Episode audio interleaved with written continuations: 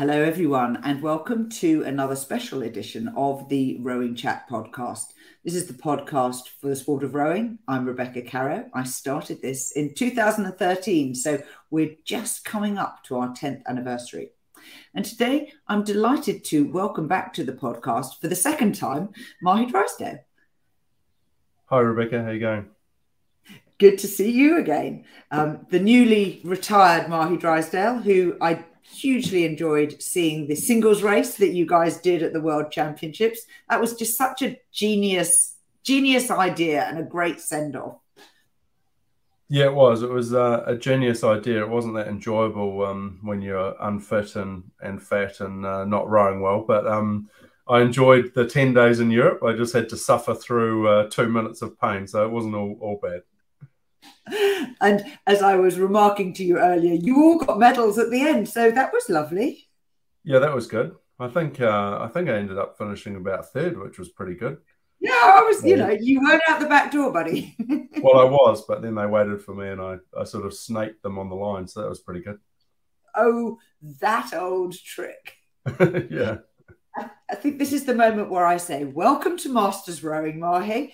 This is the sort of thing we do all the time.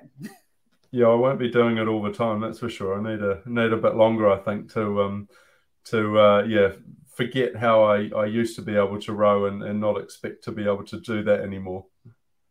It's quite interesting intellectually. Your body remembers your peak delivery, and then when it can't do what you're asking it to do, it's a real mental challenge. Yeah, well, I think uh, I, I sort of I actually felt quite good for about twenty strokes. I thought, oh yeah, it's not not all bad. And then, um, yeah, the the last sort of forty were, um, yeah, pretty average. So that is, listeners, that is the art of New Zealand understatement. Pretty average. Now, Mahé, that wasn't why we were agreeing to have a talk today. I recently read a newspaper article that talked about a new group that you have been part of forming called the Athletes Cooperative. Would you tell us a little bit about it and, and why now is the time to form a cooperative of athletes? Yeah, so I guess this has um, been brewing for a, a lot of years. Um, and it's it's a group of athletes at the moment, uh, rowing and, and cycling um, athletes in New Zealand um, at the elite level, and it's I guess uh, a group that that we hope to have some input into the decisions um, that are, are made uh, in in sport in this country. Um, you know, we want to be part of of the process of of making sport better and um, you know making the the important decisions that that affect our, our everyday lives and you know that's that's I guess the the crux of it. Um, and you know we are, trying to work uh, alongside High Performance Sport in New Zealand, uh, cycling and and rowing to um, you know get better outcomes for for athletes. So, for those of us who are not professional athletes and never have been, can you explain what has the system been now to date. Because as we see it you compete at the national championships you get invited to final trials selections get made and at some point you get asked to be part of the new zealand rowing team. How does that work?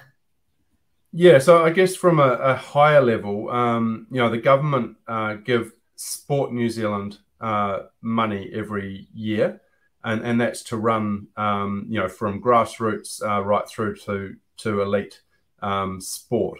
And now that is then sent uh, from Sport New Zealand to High Performance Sport New Zealand. Uh, High Performance Sport New Zealand is, is you know, generally their role is to to win on the world stage, um, and then they make funding decisions um, around what sports will will deliver uh, the the medals and and the results that that they want.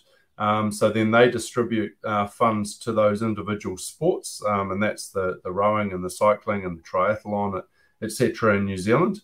Um, and then those sports, um, you know, I, I guess uh, get the athletes together um, and and you know run an organisation uh, to to deliver what they've they've promised. So you know over the years, um, generally rowing New Zealand, uh, well, it has been the the best funded sport in New Zealand uh, since since uh, well the the previous iterations as well as high performance sport has been involved, um, and you know that is purely for the fact we've delivered more uh, Olympic medals than than any other sport in in that time. So you know that that is is basically the the sort of generalization of of how it, it how the system works in New Zealand.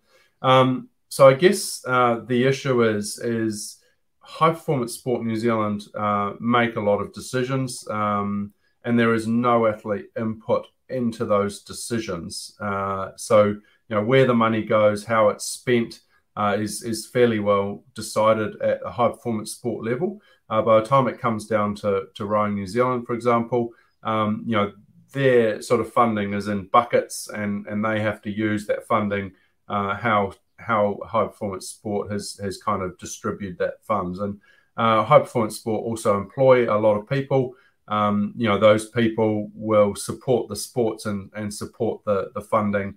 Um, you know, and and I guess the performance of of the athletes, and that's through you know sports scientists or doctors, um, physios, masseuses, uh, you know, strength trainers, all, all those sort of people are are employed by a high performance sport and, and allocated to the sports as part of it. So, you know, as athletes, um, we just want some input into you know how those funds are distributed.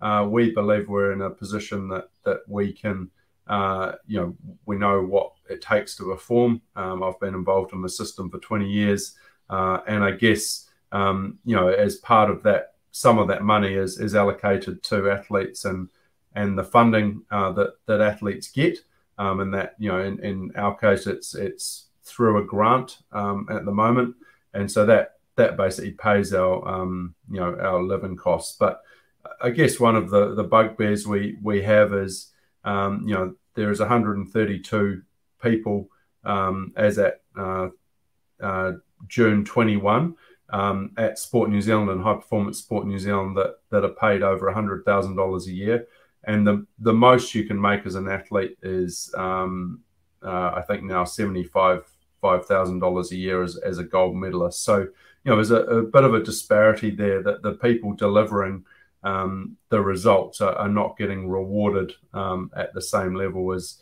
as the people supporting um, you know the performance and uh, you know you know my personal view is is that's not right. Um, but you know, it's a wider it's a wider than than just the athlete um, sort of payments. We we certainly want to you know co-design the system. Um, obviously, you know, there's there's been a lot of uh, issues in sport, um, especially high performance sport, around welfare, around um, you know, there's been been a lot of reviews done um, over the years about what's wrong with with sport, and what we're saying as athletes is you know, let's co co-design the system um, so that we can, you know, work together and, and, make a system that's better for everyone. And you know, we want to see at the table to have some input into those decisions. And it, is it just a that um, cycling and rowing are the sports that have, have come to the fore um, to voice this? Because Kirsty is an ex-rower as well, isn't she, from your colleague yeah, so so Kirsty is is my co-chair, and uh, she has a, a rowing background, but uh, mm-hmm. also in in cycling. Um, you know, her her I guess her main results are from cycling. So, you know, she's she's pretty well placed. You know, why is it only rowers and, and cyclists? Well, I guess we both sort of were designing systems and came together, uh, realized that we we're quite aligned in in what we wanted um, mm. and it made sense, you know, that, that we could actually work together and, and you know form a, a stronger union. Um, so that's you know that's why it's it's um, you know those two sports. Uh, we would absolutely like to open that up to any sport, um, you know, Olympic sport in New Zealand that's sort of funded through High Performance Sport New Zealand. Um, mm. The reason that we haven't done that uh, at this stage is uh, that it just adds complexity. Um, and also we we don't have the resources to um, to do that properly. So you know we, we want to start here, and then we'll um, we'll kind of see where that that leads. But you know, absolutely over time, we, we hope we can add um, other athletes in if if they feel what we're doing is is beneficial. Now, the article that I read said that um, the Athletes Cooperative was set up in June this year in opposition to High Performance Sport New Zealand's attempts to establish an athlete voice mechanism Now, my reading of that is that they tried to do something and you felt it was inadequate. Can you explain a little more context about what was offered by High Performance Sport New Zealand? Yeah, so this, I guess, um, comes to the, absolutely the crux of this matter. So, sorry. Um, so, uh, December 2019, um, a group of athletes sat down with the powers that be um, at Sport New Zealand and High Performance Sport New Zealand. Um, and it was decided at that meeting that you know there needed to be some athlete representation um, and you know more input into the system. And so so we all kind of left that meeting feeling feeling pretty good. Um, we worked alongside them for the next couple of months. Um, sort of had some input into ideas uh, they basically then said thank you um, we will employ uh, someone to uh, go away and, and work on this, and we'll come back to you. Um, you know, once we we have figured out how this will work. So straight away we were like, well, no, no, that's not right. This is a system that we want to work together on to, to co-design uh, so that it, it sort of suits us both. So you know that's that's basically how it started. They then um, came up with a framework, put out an RFP to say, um, you know, this is what we're looking for. Uh, what what uh, groups out there are available to to run this. Um, you know, I guess as um, as a group, we we kind of looked at it and we said, no, this doesn't work for us. Uh, this is not how we envisaged it. So we decided to um, you know create our own our own organisation, and um, you know we do think this uh, you know so basically what happened is the NZOC's um, athlete uh, uh, uh, commission. Uh, sort of they they bid on the RFP and and they um, have you know got the funding from from HPSNZ to to run the Athletes Leadership Network. Now we very much support the work they're doing in in um, developing leaders, uh, mm. but we we don't feel like um, they are a representative body. They are not independent. Um, and you know we, we feel that they are compromised in in you know what they are doing and they have said that they are actually a, an athlete voice mechanism uh, can uh, sort of comparatively to an athlete representative group and you know there's yeah. there's sort of um, a bit of a you know it sounds very similar but uh, an athlete representative group represents I guess athletes uh, an athlete voice mechanism in its its way is basically an opportunity to speak, um, but have no real power. And you know, I think what will happen is is very much what happened with with the ALN that you know HPSNZ will listen, they'll go and create a system, and then um, and then say this is what we're going to do, rather than actually sitting down at a table and saying, but let's let's co-design something that works for all of us. So you know that's that's I guess um, a bit of a summary and and you know how we've got to where we are. Uh, so you know now it's it's a matter of of trying to um, you know get some traction and and have you know high performance sports sit down with us and and actually discuss the issues and um, you know make the changes required that that you know we we work together um, to to make the system better. And in order to force this conversation, you have decided that a legal um, challenge is the way to go.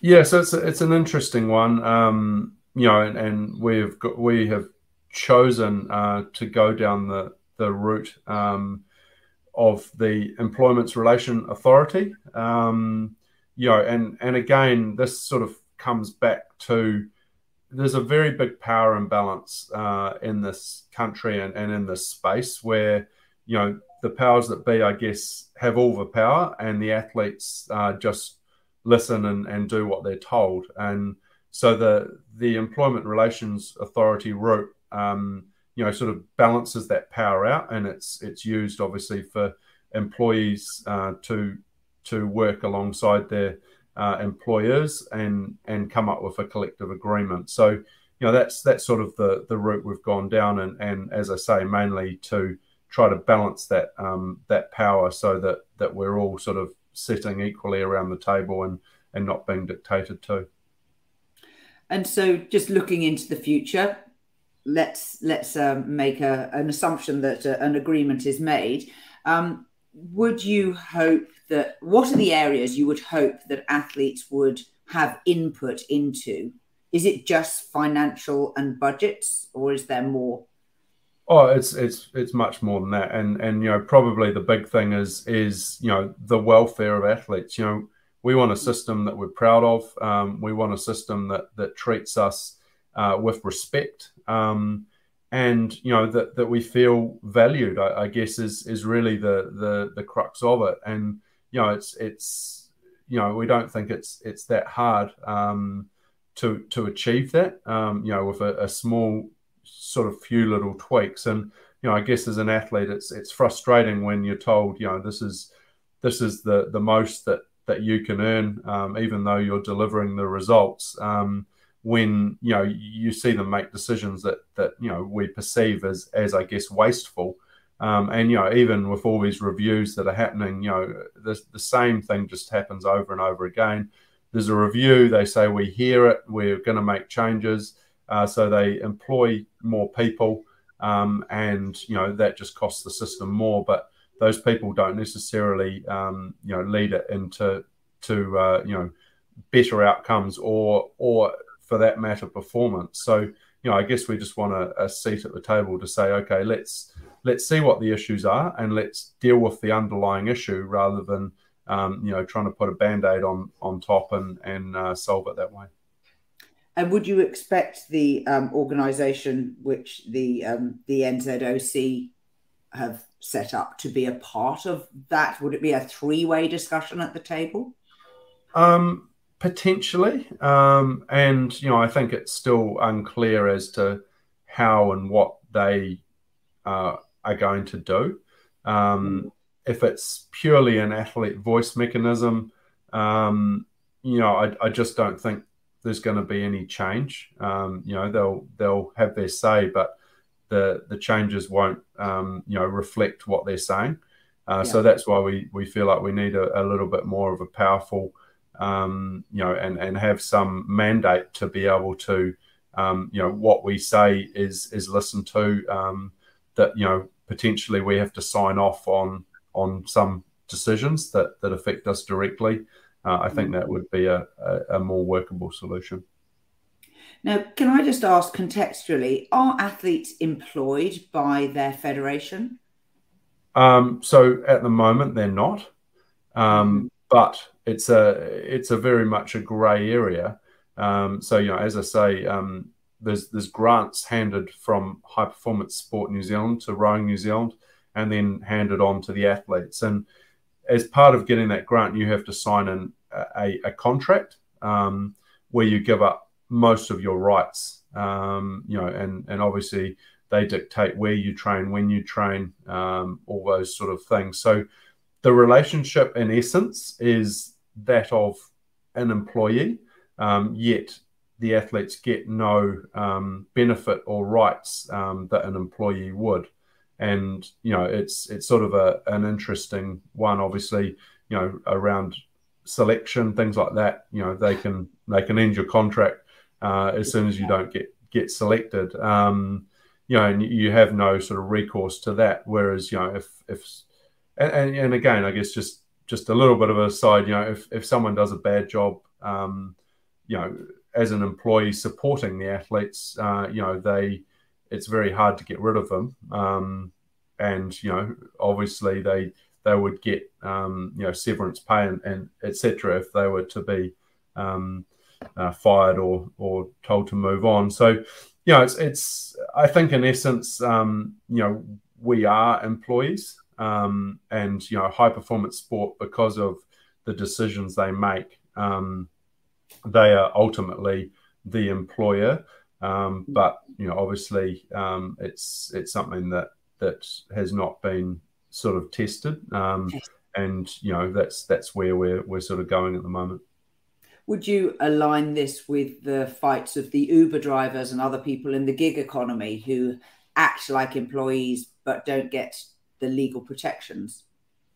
Yeah, yeah, absolutely. It's it's very similar. Um, and you know, I think the the thing about it is is you know, we are open minded around, um, you know, the employee issue. The the key is um, is we sit and and um, you know sit at the table and and negotiate a collective agreement. And you know, just for an example, you know, rugby players are employees in this country. Um, the cricketers are independent contractors. So, you know, there is there is um, you know room and and you know we absolutely believe that that we are employees, but um, you know we're, we're, absolutely willing to allow the the um, process, I guess, to determine um, you know what is best for for both organisations. But um, you know at the moment we we see uh, the employee route as as being um, you know the best for us in in all the protection and and uh, you know the I guess the system that that, that offers us. In other countries, do they have athletes unions, or are you a world first?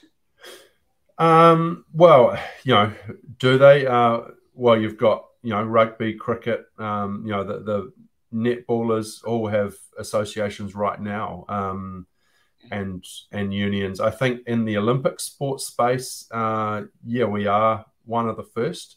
And you know, this is a, a landmark case in the world in the fact that um, you know most Olympic sports are, are treated very similarly uh, to us. So you know, we we know of a lot of countries you know watching on with interest to see um, you know the outcome of this and and uh, you know what what has to change. But you know, I think um, this is a, a, sort of moment in time that we have an, a, an opportunity to to lead the world and and show them you know what is possible. And you know this is not us versus them. We we actually want to get alongside and and work with high performance sport to you know design a system that that works you know better for all of us. And and at the end of the day it's high performance sport. So you know results are king and and that's you know ultimately what we want. But you know at the moment i think um, you know athletes are treated as a commodity um, and replaceable and you know that is somewhat true but um, we believe you can treat athletes well, and and you know we can all come out um, at the end of your careers,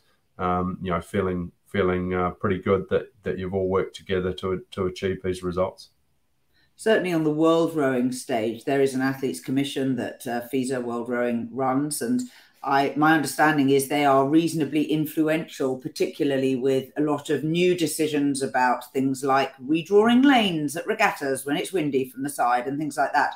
So would you see that as the as a good model for a sort of working cooperation?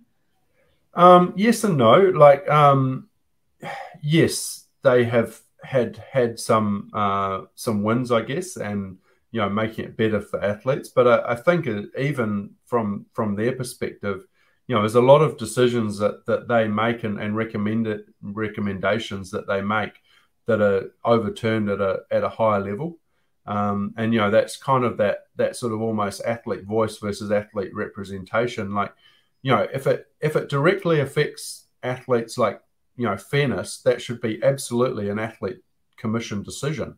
And you know whatever they decide basically stands. Um, you know, as I understand it, that goes back. You know, they make recommendations that goes back to the um, you know FISA uh, executive and and FISA executive make the the final call. So you know, I think I think in those sort of things, um, you know, there, there, needs to be a little bit more, um, you know, listening to the athletes and, and doing what's best. Um, because you know, this is a I've been around for 20 years, and fairness has been something that has reared its ugly head for so many years, and you know, it's been talked about. It's been you know, there's been different things, and you know, like it seems it seems a very simple um, you know decision to make that you know the the higher seeded crews going into each round get to choose the lanes first. You know, you you completely wipe out any fairness um, or unfairness, uh, you know, results if you get to choose your own lane. And and to say that that has to be almost a decision, you know, as you line up for the start because you know conditions With can change in the 30 minutes that you're out there. But you know you you kind of earn that that right to choose that lane. And, and if you choose the wrong one well you can't complain that it was unfair um, you know if you've if you've had that decision to make. Certainly there would be structural governance changes needed organizationally for something like the fairness example you just gave to be delegated in its entirety to the athletes' voices. But that's something that could probably be brought in over a couple of years. So it's it's not impossible, but there would need to be a serious amount of willingness for an executive to give up their controlling decision making in an area as important as that.